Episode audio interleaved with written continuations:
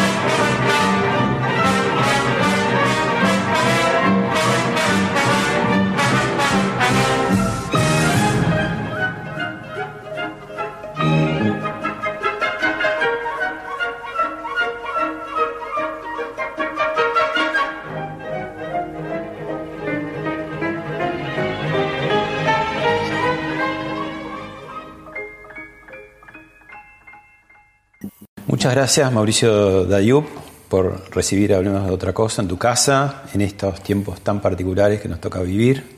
Bueno. Y por eso la pr- primera pregunta es cómo estás, ¿no? Con esa carga de cómo estás en este momento. Eh, te diría que te tengo que responder de dos maneras. Eh, en lo personal, venía de trabajar mucho y, y parar y rever un poco este, todo lo que he vivido, todo lo que tenía un poco atrasado, eh, repasar y tener tiempo eh, es algo que me viene muy bien.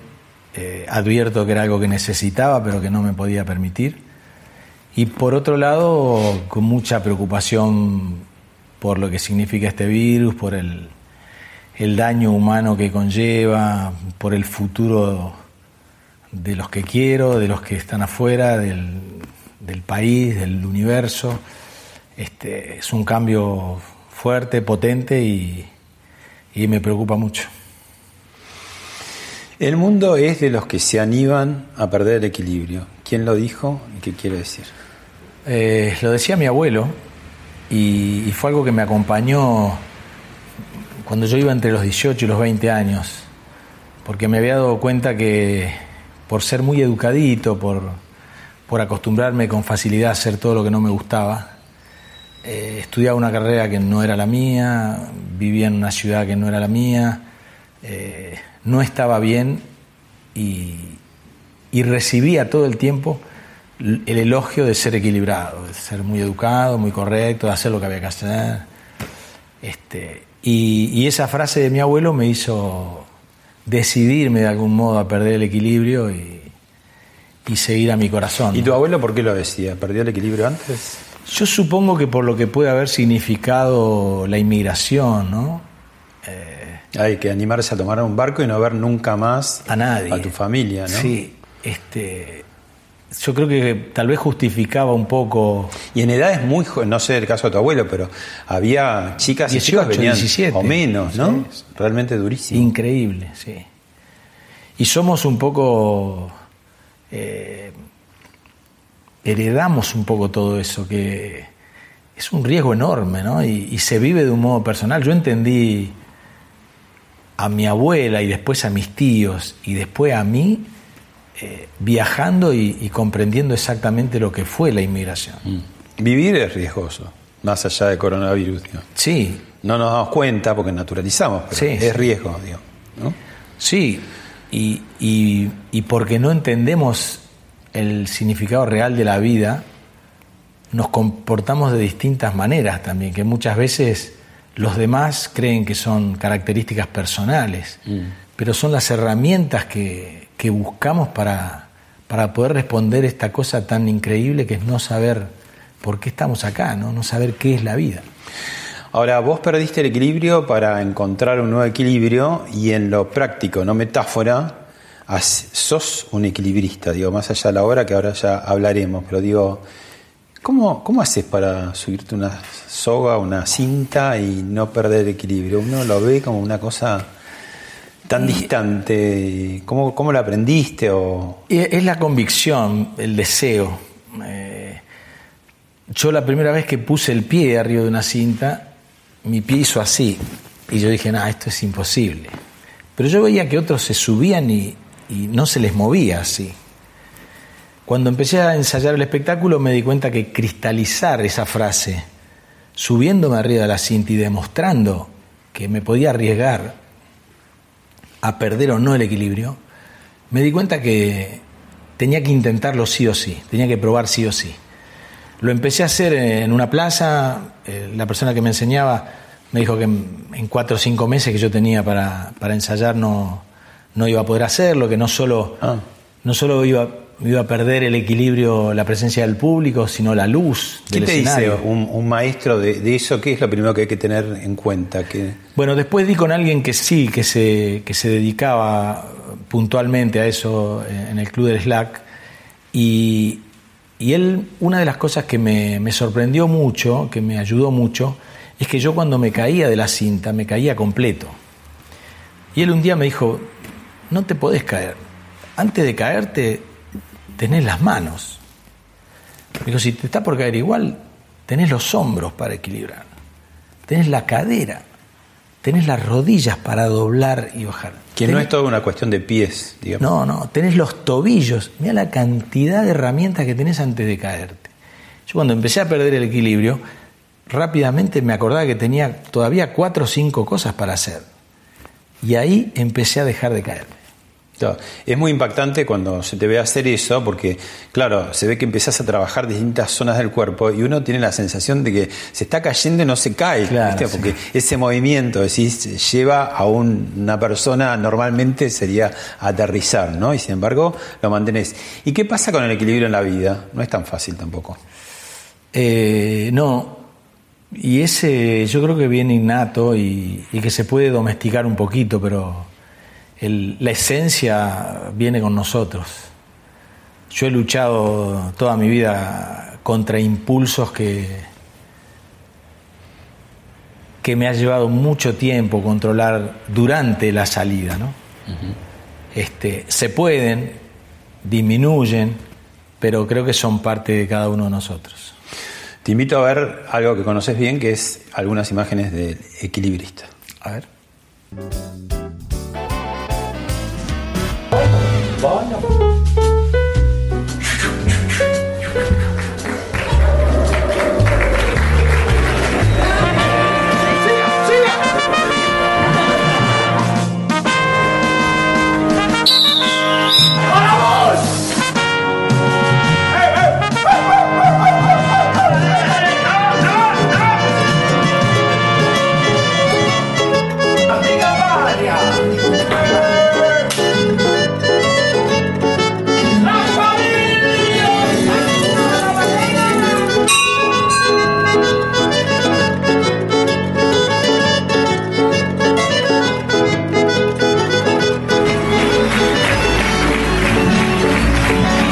El, equilibrista es muy difícil de definir para quienes lo vimos, ¿no? Porque primero es como un juglar y después es una especie de cajita de mecanismo de teatro, pero que está entre el cine, está entre, eh, está entre el teatro, eh, los sueños, ¿no? En un punto muy onírico, ¿no? El juego de luces y de sombras.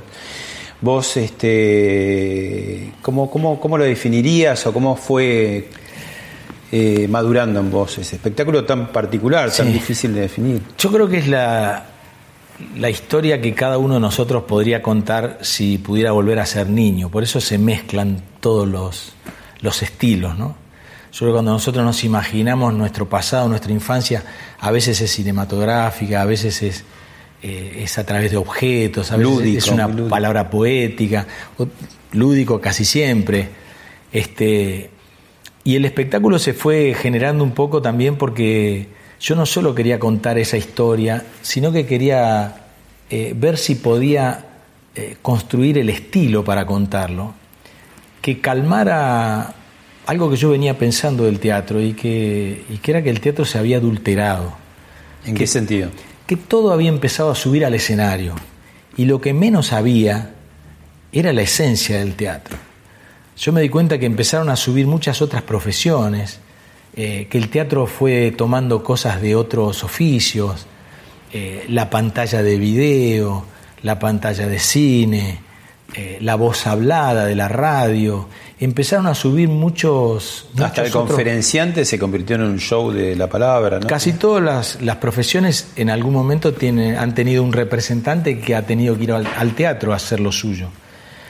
Por supuesto que eso está muy bien también porque ha hecho crecer mucho público, pero yo me di cuenta que la gente me decía que había ido al teatro, pero no ha ido a ver teatro. Entonces, me pareció que el, granito de arena que yo le podía aportar a una de las tres potencias teatrales más grandes del mundo, como Buenos Aires, era poner sobre el escenario el teatro que a mí me había llevado a ser actor. Ese teatro del que yo salía cuando tenía 20 años y me duraba dos semanas en la cabeza. Pues yo me seguía preguntando cómo habían hecho para o cómo yo había podido sentir tal cosa este, en algún momento.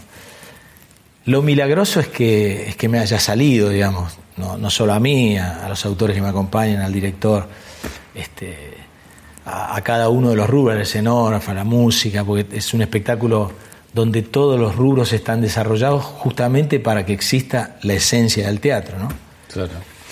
Y este, este parate provocado por, por la pandemia ¿no? y la cuarentena, este, fue como que te cortó un verano de vértigo, ¿no? Donde tenías, este, ya venías, ¿no? Pero digamos, fue como Mar de Plata terminó de explotar todo, incluso con funciones agregadas continuamente, ¿no? Entonces, un poco la pregunta es cómo es ese, ese, ese frenar de golpe, em, de ese vértigo a este parate y un poco si tenés a veces ese miedo que a veces en tu ambiente e, es es muy sostenido que se corta la racha. No toquen el éxito, no hay que tocarlo, todo tiene que seguir igual, no hay que cambiar de sala, tiene que los ritos del teatro, ¿no? Acá hubo un corte así, ¡pac! Sí.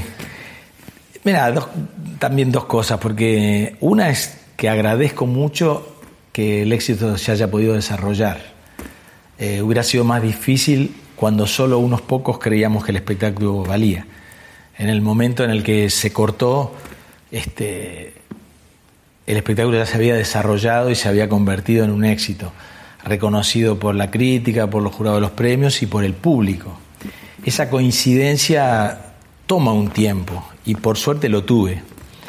Después, en cuanto a la duda en, que si se cortó y nunca más va a volver, eh, la tengo y, y, otros productores amigos este, me, quitan esa duda y me dicen que no, que esto está en cuanto vuelva, vos anunciás que está el equilibrista y la, el equilibrista explota. Vos sabrás esas historias ¿no? de obras que funcionan en un teatro, van al del frente porque se les había vencido y no ya no funciona. ¿Qué pasa? Es lo mismo.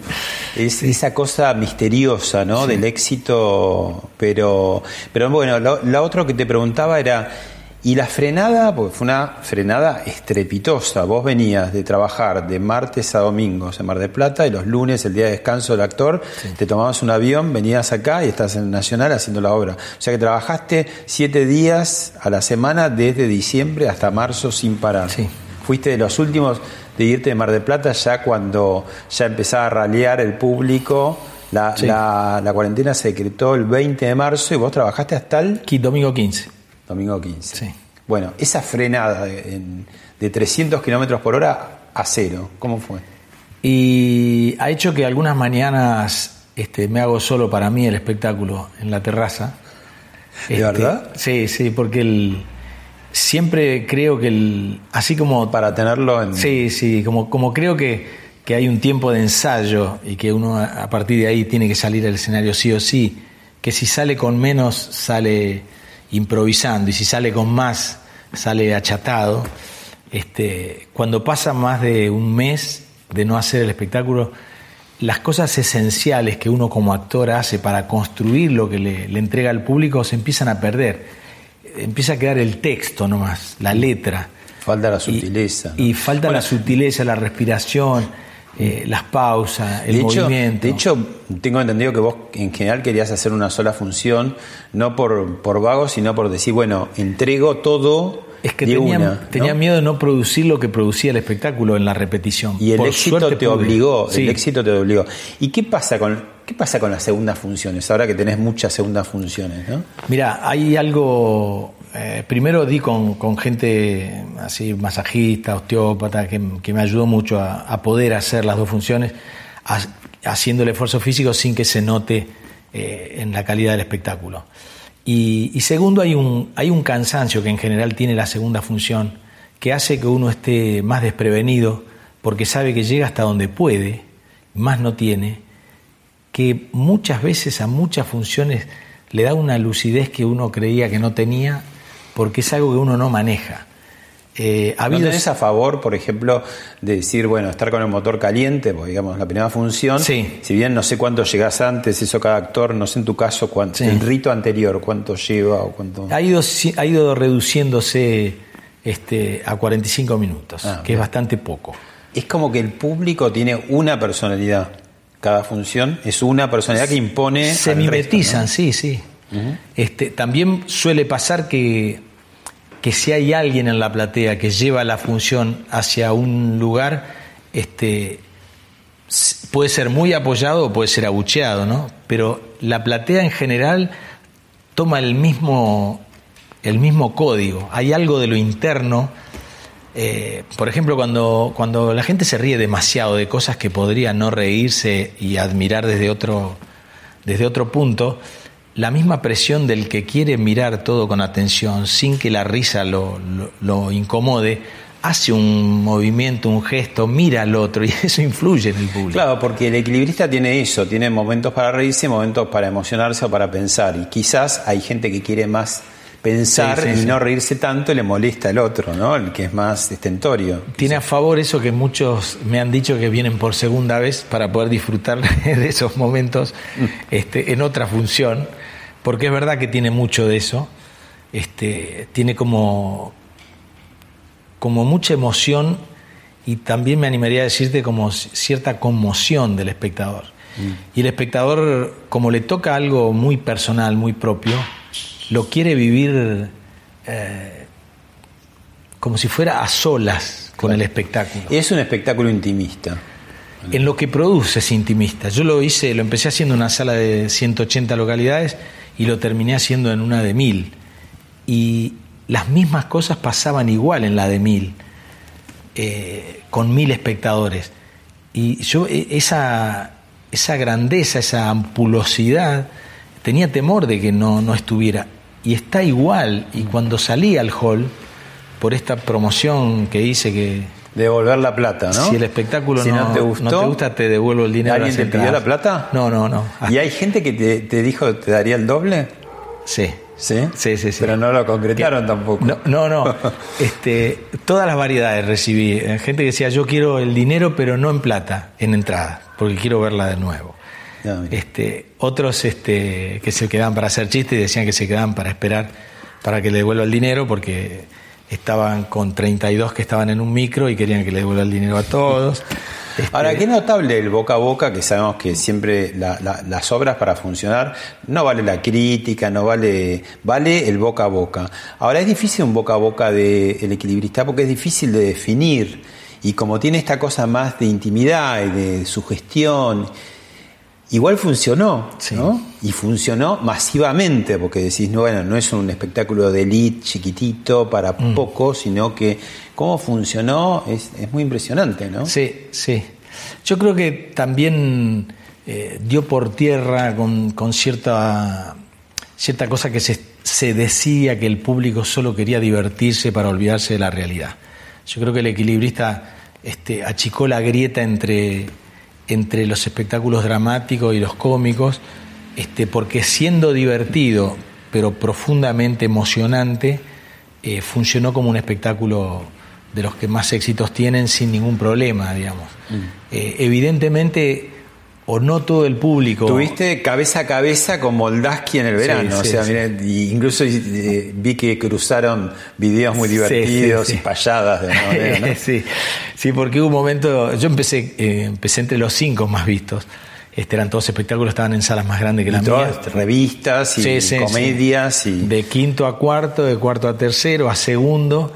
Y en las últimas dos semanas empezamos a, pelear el primer puesto. Y además Mar de Plata, que es una plaza que tiene de Darío Vittori para acá, estamos hablando de más de medio siglo, más bien la idea del teatro pasatista, en el mejor y en el peor sentido de la palabra. ¿no?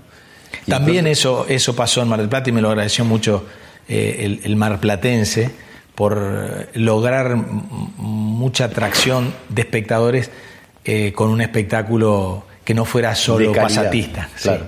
este, así que las últimas semanas fueron muy divertidas con Moldaski.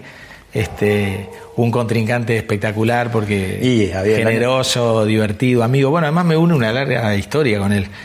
Yo, el primer departamento que alquilé en Buenos Aires, más o menos normal, este, porque antes estuve en muchas pensiones, eh, tenía que pagar el alquiler en un local en el 11, que era del, dueño, y el empleado que me cobraba el alquiler, que me hacía el recibo, era Moldaski. No, no te puedo creer. Este, que recién estaba interesado en el teatro y me preguntaba, y, yo empecé a sentir que todos los meses él esperaba que yo llegara para intercambiar características de un profesor o de otro. Me, preguntaba, intercambiamos yo, cómo era Gandolfo con el que yo estudiaba, él me preguntaba por Lito Cruz, este, por Aleso. Entonces, para mí también ir a pagar el alquiler empezó a hacer encontrarme con alguien este, que le gustaba lo mismo que a mí. Mm. Pasaron muchos años y, nos encontramos en esa pelea. Mirá, te invito a ver un otro video. A ver. El gobernador de Nueva York ordenó a todos los teatros de Broadway que cerraran sus puertas ante la preocupación por el coronavirus hundiendo en la oscuridad una de las atracciones turísticas más populares de la ciudad y causando confusión en el periodo previo a la entrega de los premios Tony. Y la calle Corrientes obviamente no es ajena a la cuarentena que está atravesando el país, porque bueno, los teatros están cerrados, las pizzerías están cerradas, hay muy poca gente circulando por aquí. Bueno, qué, impresionante ver esos lugares tan luminosos, ¿no? Tanto en Estados Unidos como, como acá en Buenos Aires, de pronto apagados, desnudos, solos, ¿no? La noche, todo apagado. Y, bueno, ¿cómo, cómo, cómo te afecta a vos? Porque te da justo en el centro de, tu actividad, de tu pasión, ¿no? Eh, debe ser una de las estampas más impresionantes de esta cuarentena mundial, ¿no? Ver justamente esas zonas de teatro apagadas. Sí, sobre todo porque le va en contra de, la esencia misma del teatro. No, no, hay, no hay nada por hacer porque el teatro es la, unión de un grupo de gente que intenta subir lo que siente arriba del escenario para alguien que lo está mirando. Eh, si no nos podemos juntar a ver lo que sentimos para poner arriba del escenario y tampoco se lo podemos trasladar a nadie debajo, el teatro deja de existir. Se puede transformar en otras cosas, eh, pero la esencia del teatro deja de existir, es un, es un velorio la puerta de un teatro cerrada porque el público no puede entrar, es el fin del teatro. Yo trato de mirarlo con esperanza y, creer que es un tiempo, que es un momento y que se va a poder volver a, lo que tanto nos gustaba. Creo que un profesor tuyo decía que, el actor es como un alfabetizador de las percepciones. Mm, sí. Amplíame un poco eso.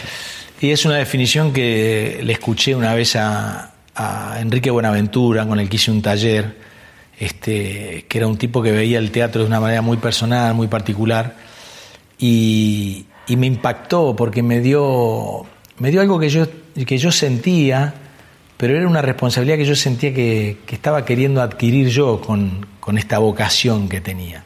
Cuando vi que otros tenían una definición tan clara acerca de lo que yo aspiraba, sentí que lo mío era posible, que el teatro podía servir para algo más, que el teatro no servía solo para entretener y para divertir, que el teatro, si bien no podía cambiar la vida de nadie más que la mía, de acuerdo a la forma en que yo lo hiciera, podía llegar a, a influir en la decisión de un espectador y que un espectador podía eh, acompañar una decisión propia por lo que bajaba de arriba del escenario. Entonces eso me llevaba a mí a, poner arriba del escenario cosas que, le, que valieran, que fueran, que fueran valores que pudieran de algún modo modificar la vida de alguien. Volviendo a esto de las salas cerradas, te, comparto la, inquietud, ¿no? ¿qué, ¿Qué será después de 26 siglos de teatro, ¿no? Desde el siglo de oro de Pericles,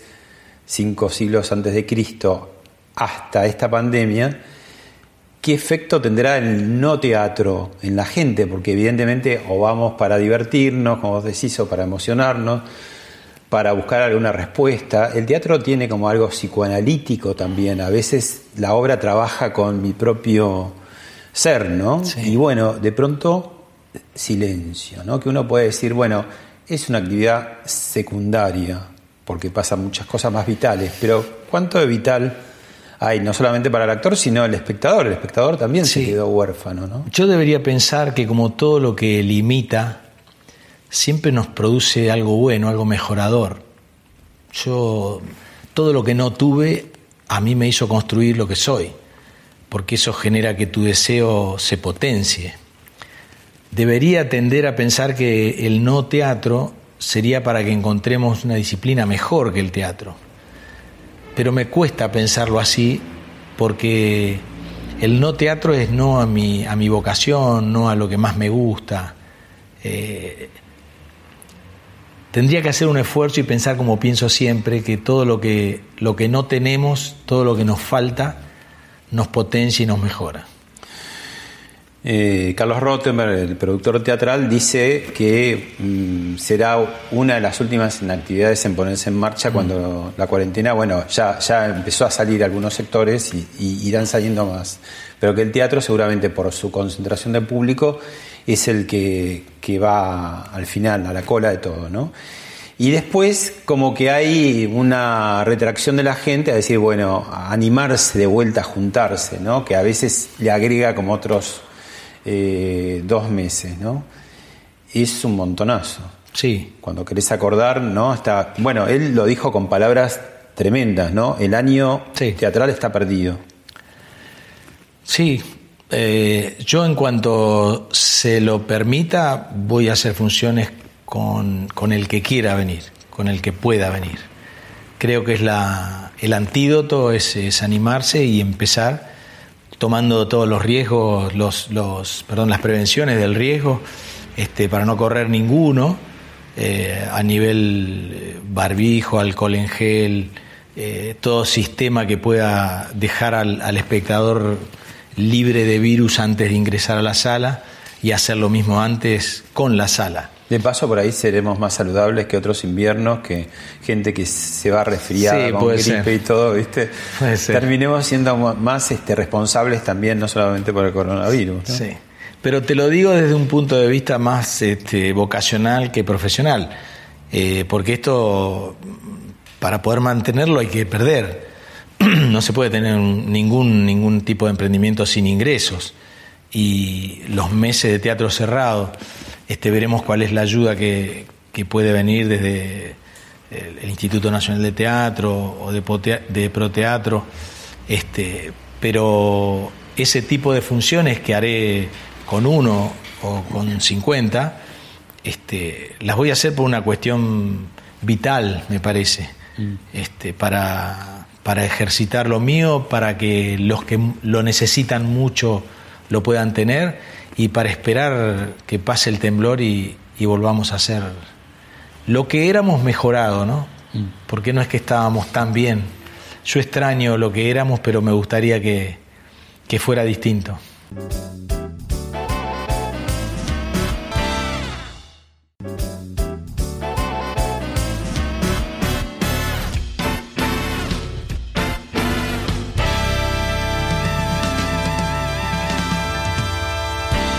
Te propongo ver un video con algunos momentos de tu trayectoria. A ver. Mi amor, te lo ruego que me vengas a buscar. Tiene cuadros de titanio, soldadura con aleación de titanio, frenos cantilever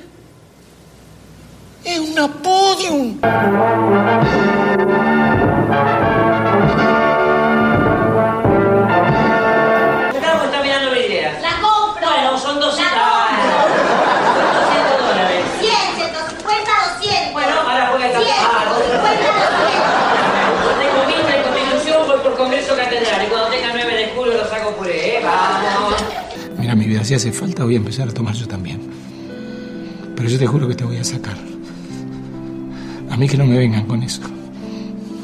Que no me vengan con que no se puede.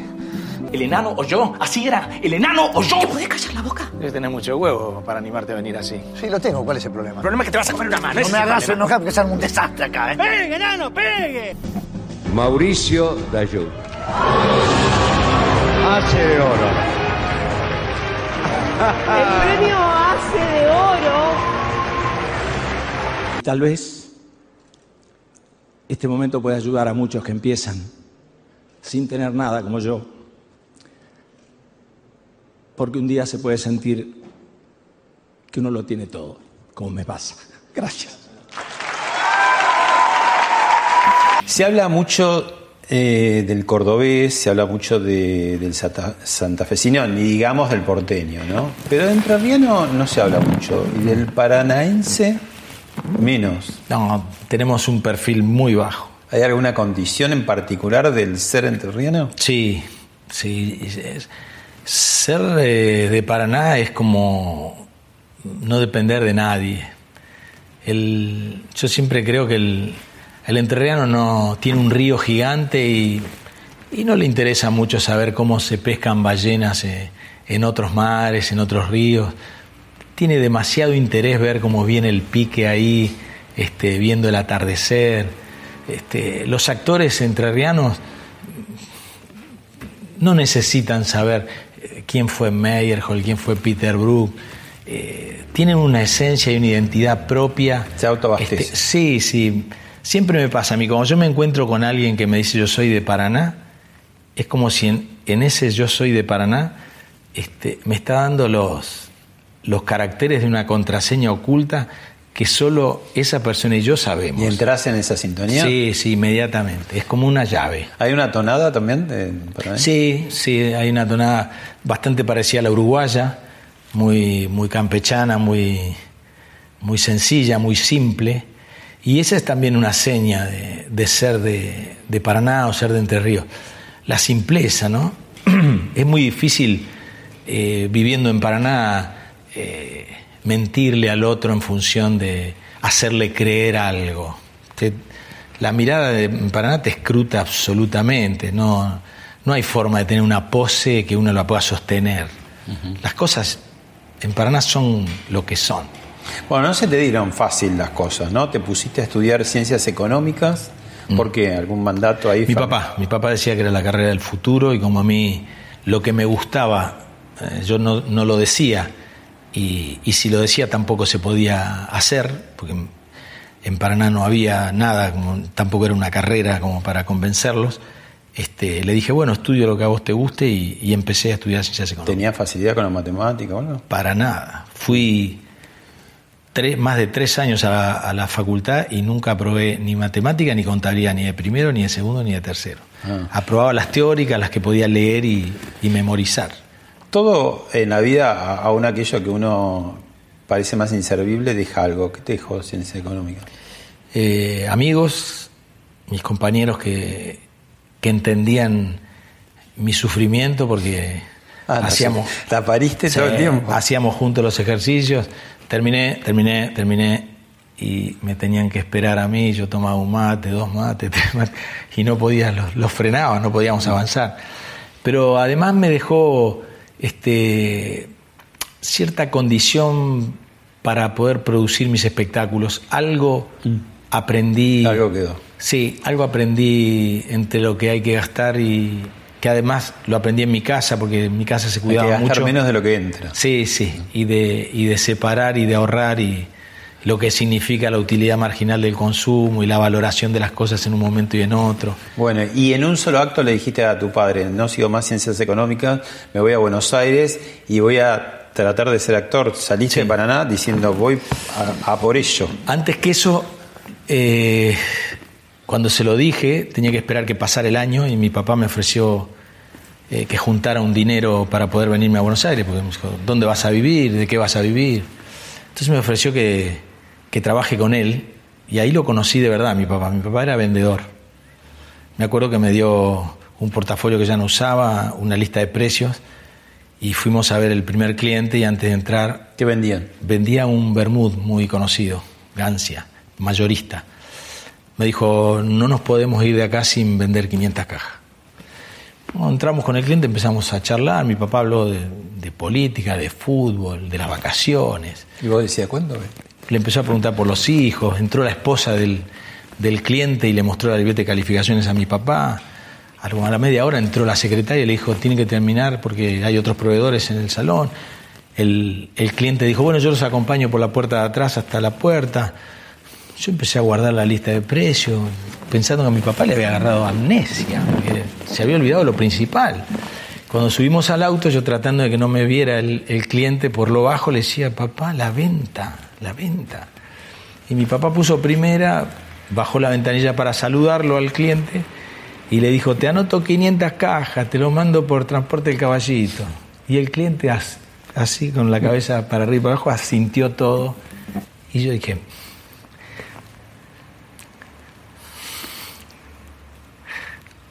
mi viejo es un genio. No era fácil, lo hacía fácil él. Qué bien. Y yo no sabía que tenía esa virtud, que tenía esa cualidad. Y. Y me enseñó mucho porque esa confianza, ese, esa verdad que tenía, eh, uno como hijo en la casa no lo, no lo podía ver. Y después para mi trabajo siempre me parece que esa característica me, me acompañó. Casi como que fue eh, inesperada, inesperadamente en esos momentos accediste a una ternura que no en la casa por ahí no. No, no aparecía, no. Al contrario, en mi casa aparecía mucho más. Cuando nos divertíamos, sí, ¿no? Era muy. Tenía esa cosa. Lo que yo tengo en el humor arriba del escenario lo tengo por él. Él era muy, muy oportuno en la palabra justa. Este, pero en general era el ceño fruncido, trabajando, la responsabilidad. Imagínate, tenía cinco hijos, nos mantenía a todos con un solo trabajo. Este, Bueno, no, y acá te subiste a colectivos a vender cosas, pintaste. ¿Qué más cosas hiciste? De todo, hice, eh, arreglé techos, este, eh, algo de ven- vender también, pero es, es, es como toda una etapa en la que yo lo hacía todo el tiempo para ganar lo suficiente para irme a las clases a estudiar. No, yo no lo, no lo viví como algo ¿Te que me, fe? que me afectó. ¿Tenías fe? Si hay algo que tenía era fe. Yo sabía que, que un día lo que a mí me gustaba tenía que funcionar. Este, y eso me, me guió mucho porque... ¿Tuviste esa fe como de decir, bueno, voy a hacer como mi viejo que baja el vidrio, son 500 cajas, yo pinto, me subo a un colectivo, vendo cosas, pero No, lo, lo- va a haber un teatro lleno. Después de todo esto va a haber un teatro yo siempre veía que a la, a la larga tenía que funcionar lo mío, pero la, la- la del presente era muy negativa. Yo no lograba mm, eh, despertar el mínimo interés en el otro. Un actor lo que, lo que necesita es ser advertido. Yo trabajaba de boletero, por ejemplo, me acuerdo, y en el Teatro Planeta y se juntaban eh, director, productor para organizar la programación y empezaban a armar los elencos. Y muchas veces me pasó que eh, eh, buscaban un actor con las caracter- características que tenía yo. Y yo ya era actor, intentaba ser actor.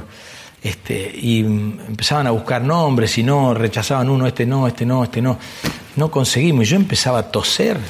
Eh, pasaba por el medio de la pieza, me sentaba, me paraba, caminaba, porque decían tiene que ser flaco. Y yo trataba de que se me viera flaco, tiene que tener veintipico de años, y decir la edad que yo tenía. Invisible, yo tra- transparente. Era imposible, imposible. ¿Y cuándo viste que empezó, decís, ah, por acá puede ser, que empieza a andar? Eh, ¿Qué pasó? una escena en una obra que yo hacía que se llamaba Compañero del Alma, sobre la vida de Miguel Hernández, en el Teatro del Pueblo, que era de Tito Cosa, y estaba haciendo una escena en la que el poeta español dejaba su pueblo, Orihuela, y se iba a Madrid a encontrarse con Neruda, y la escena, dirigida por Villanueva Cose, transcurría en un banquito nomás. Yo salía con el banquito de mi pueblo, el banquito era el asiento del tren en el que atravesaba toda la noche para llegar a Madrid, este, me bajaba a la estación, no había nada en escena, Y yo sentía que mientras yo iba contando eh, mi salida del pueblo, mi llegada a la estación, mi viaje en tren, la llegada a Madrid, la salida de Madrid a la ciudad, todo eso la gente lo estaba viendo. En un momento yo dije, acabo, acabo de todo lo que yo acabo de hacer desde que salí de mi pueblo en escena, la gente lo vio. Entre el público y yo va a haber romance. Esto, acá está pasando algo que, que va a funcionar. Yo sentí ¿Sentiste en ese momento? que podía servir para esta profesión. Otro video. A ver.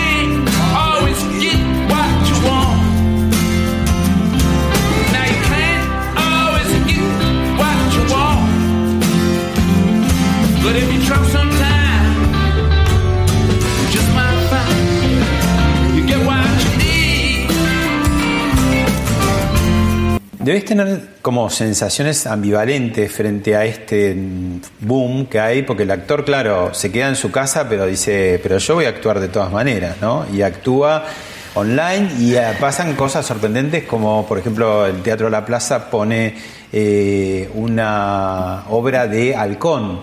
Sí. Eh, por ejemplo, Filosofía de Vida, ¿no? Que yo la vi este, cuando la actuaba y verlo ahora es, bueno, es este, emocionante y al mismo tiempo es, es como que sigue estando, ¿no? ¿Qué te pasa vos con esto? Porque decís eh, la sensación ambivalente de decir, bueno, esto mata al teatro, no, es un buen, eh, como una aspirina hasta que vuelve al teatro. ¿Qué, qué sensaciones tenés? Sí, algunas cosas me, me parecen que están bien y, y me gustan. Eh, y otras muchas me resisto porque creo que estamos pidiendo ahora que, que nos quedemos en casa y si seguimos así, si cada uno va a tener su propio canal eh, personal, vamos a tener que pedir que a- algunos apaguemos los teléfonos porque no vamos a resistir. Yo creo que hay una... una Qué paradoja, que porque cada función antes piden apaguen el celular Sí. y ahora los actores están dentro del celular. Sí.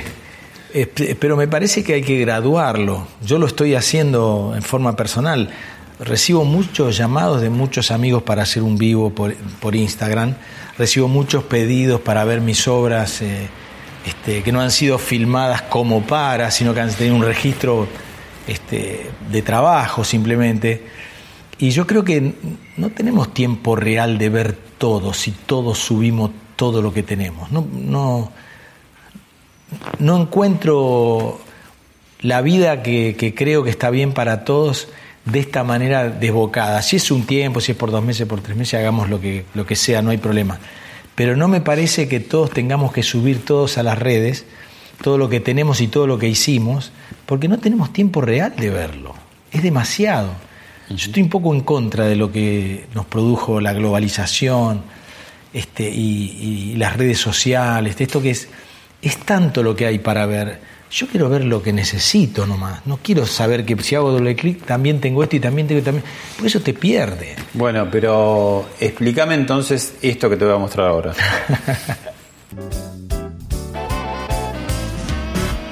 Anoche tuve un sueño.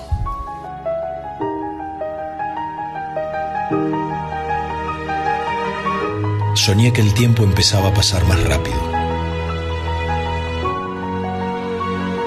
Que todo lo malo quedaba atrás. Nadie en la calle, ni otros paseando perros. Los teatros empezaban a abrir sus puertas.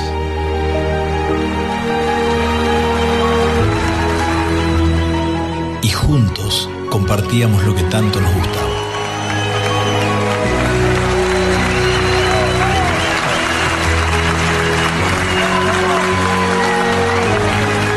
Ya falta menos quedémonos en casa para volver a celebrar juntos.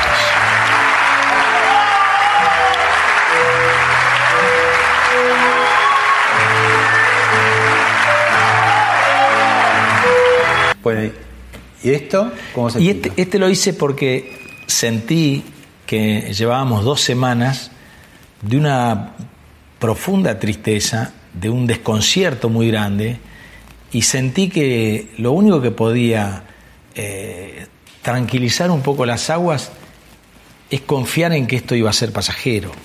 Me pareció que todos estábamos necesitando un poco de entender que es un tiempo, eh, que, hay que tenemos que atravesarlo. Yo sentía que no me, no me dejaban ni siquiera atravesarlo. El, el tercer día de la cuarentena ya me llamaban para preguntarme cómo lo ves, qué sentís. ¿Cómo- Pero es que Déjame- tenemos déjame que un vivir. poco, paladearlo, claro. las redes sociales hacen que no lleguemos a vivir las cosas.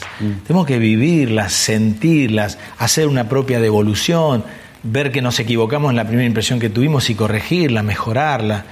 No puede ser tan rápido todo. Pero a vos te gusta un poco el la producción también en, en videos, ¿no? Porque hiciste, me parece, supongo que después de la experiencia tan exitosa de tantos años de Tok Tok, después te, te- tuviste mucha empatía con, con chicos, con gente que, que tenía algunos de esos problemas, ¿no? Como el Sí. de Asperger o el de Tourette, ¿no? Sí. Y armaste pequeños cortos y que están muy buenos, ¿no? Sí, lo, lo hice porque me lo pidieron ellos, lo, lo querían, se acercaron dos chicos, este, uno con el, el síndrome de, de Tourette y, y el otro este, con Asperger en ese momento que luego este, se lo diagnosticaron en otra cosa. Eh, y ellos necesitaban, querían eh, contar lo que les pasaba para que otros chicos no padezcan lo mismo y me pareció que lo tenía que hacer por ellos. Después eso produjo otras cosas en muchos otros y, y- y- y bienvenido en, en los dos casos. Pero mi, mi impulso fue satisfacer a un chico que me va a ver al teatro este, y me dice, me gustaría hacer algo con vos y le busqué la forma.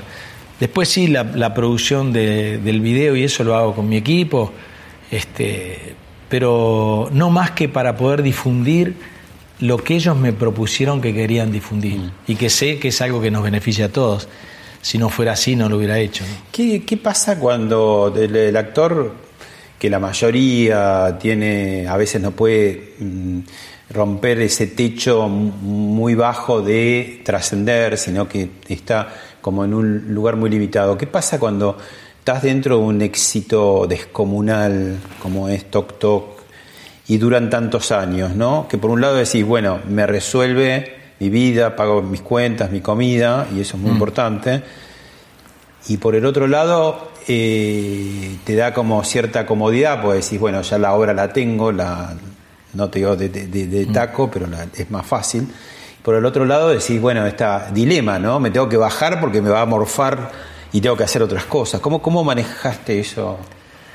y no Eh, mecanizarme también, ¿no? Porque... Sí, lo, lo fui haciendo bastante en función. Yo tengo la suerte de siempre tener a mano mi vocación. Yo no me olvido de por qué hago, eh, me dedico al teatro. Entonces casi siempre este, hago como un ejercicio de irme a, a los 18 años, miro el río, cierro los ojos este, y decido qué está bien y qué está mal para mí. Y casi nunca me equivoco, porque siempre termino resolviendo eh, de verdad lo que necesito y no lo que me está llegando en la información de lo, de lo social. ¿no? Eh, no está mal que a un actor no le llegue eh, el momento del éxito, si se está formando mientras tanto, si está haciendo lo que le gusta, si está probando cosas. Yo creo que ahora se le tiene mucho miedo a, a eso y se cree que es negativo, pero en realidad, ¿Hacer si, qué? si el éxito nunca me hubiera tocado, yo me hubiera muerto haciendo lo que quería y lo que me gustaba, y eso está bien.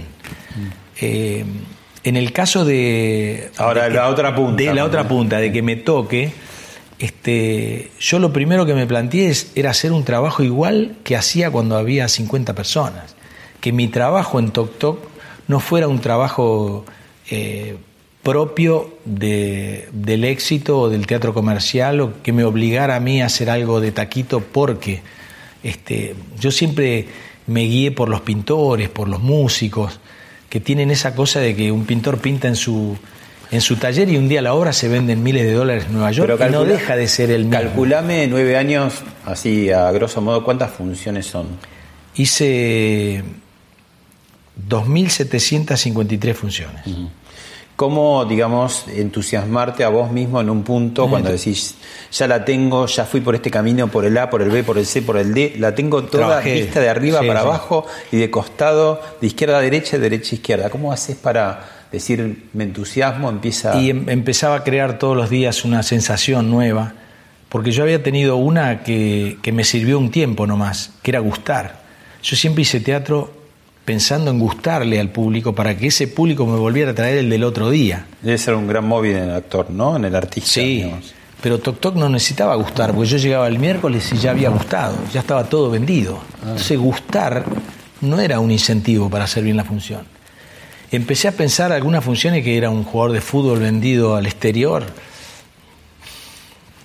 y que cuando salía a la cancha salía y estaban en, en la tribuna estaba mi maestra de primer grado. Este, o sea, te hacías tu propia obra de teatro Sí. con el, el Y un público. día de, de tanto hacerme eh, esa película, me lo crucé a, a Enrique Pinti en el bar de la esquina y le pregunté, le digo, Enrique, vos que hiciste salsa criolla durante tanto tiempo. Me dice, Ocho años. yo hacía de cuenta que en el palco Abanesen estaba Fellini, por ejemplo, un día.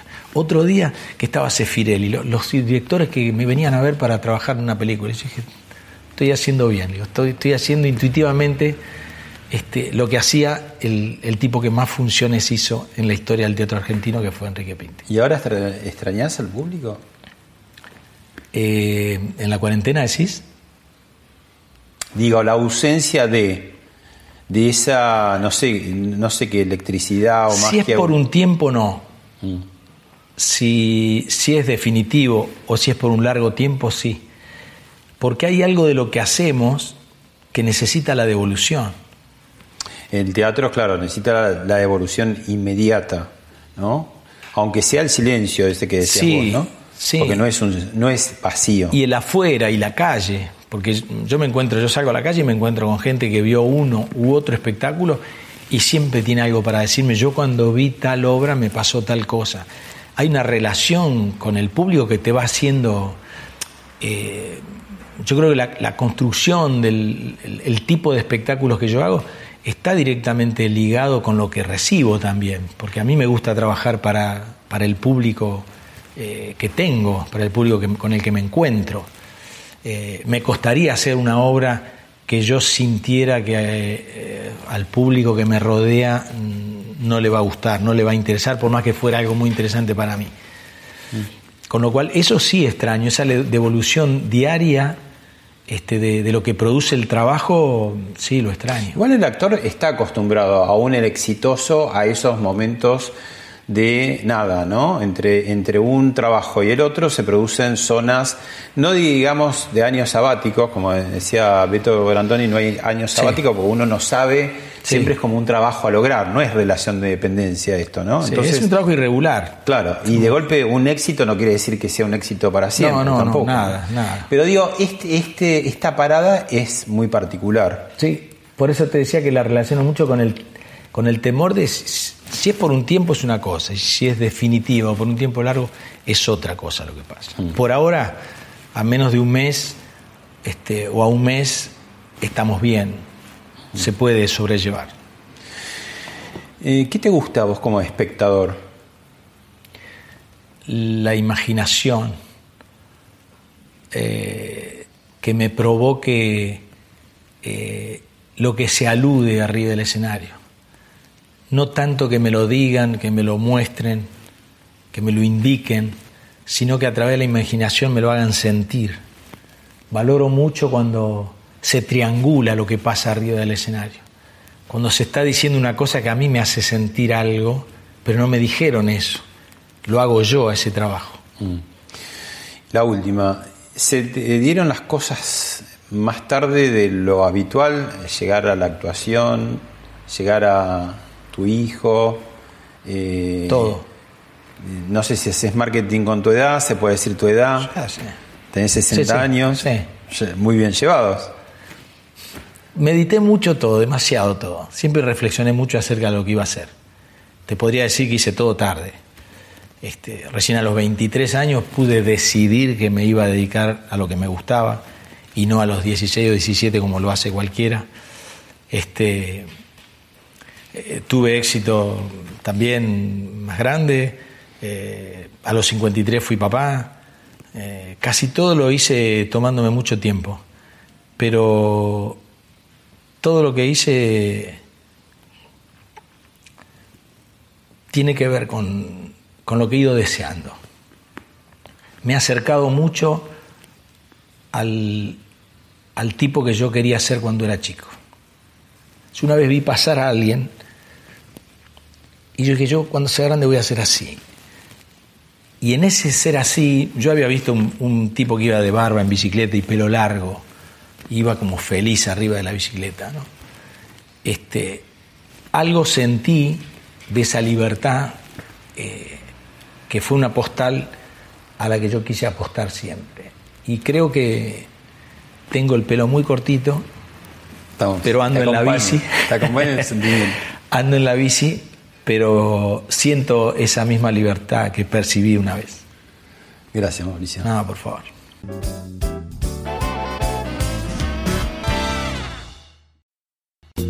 Esto fue Hablemos de otra cosa con Pablo Sirven, un podcast exclusivo de La Nación. Escucha todos los programas de La Nación Podcast en www.lanacion.com.ar. Suscríbete para no perderte ningún episodio. Estamos en Spotify, Apple Podcast, Google Podcast y en tu reproductor de podcast favorito. Seguí escuchando La Nación Podcast.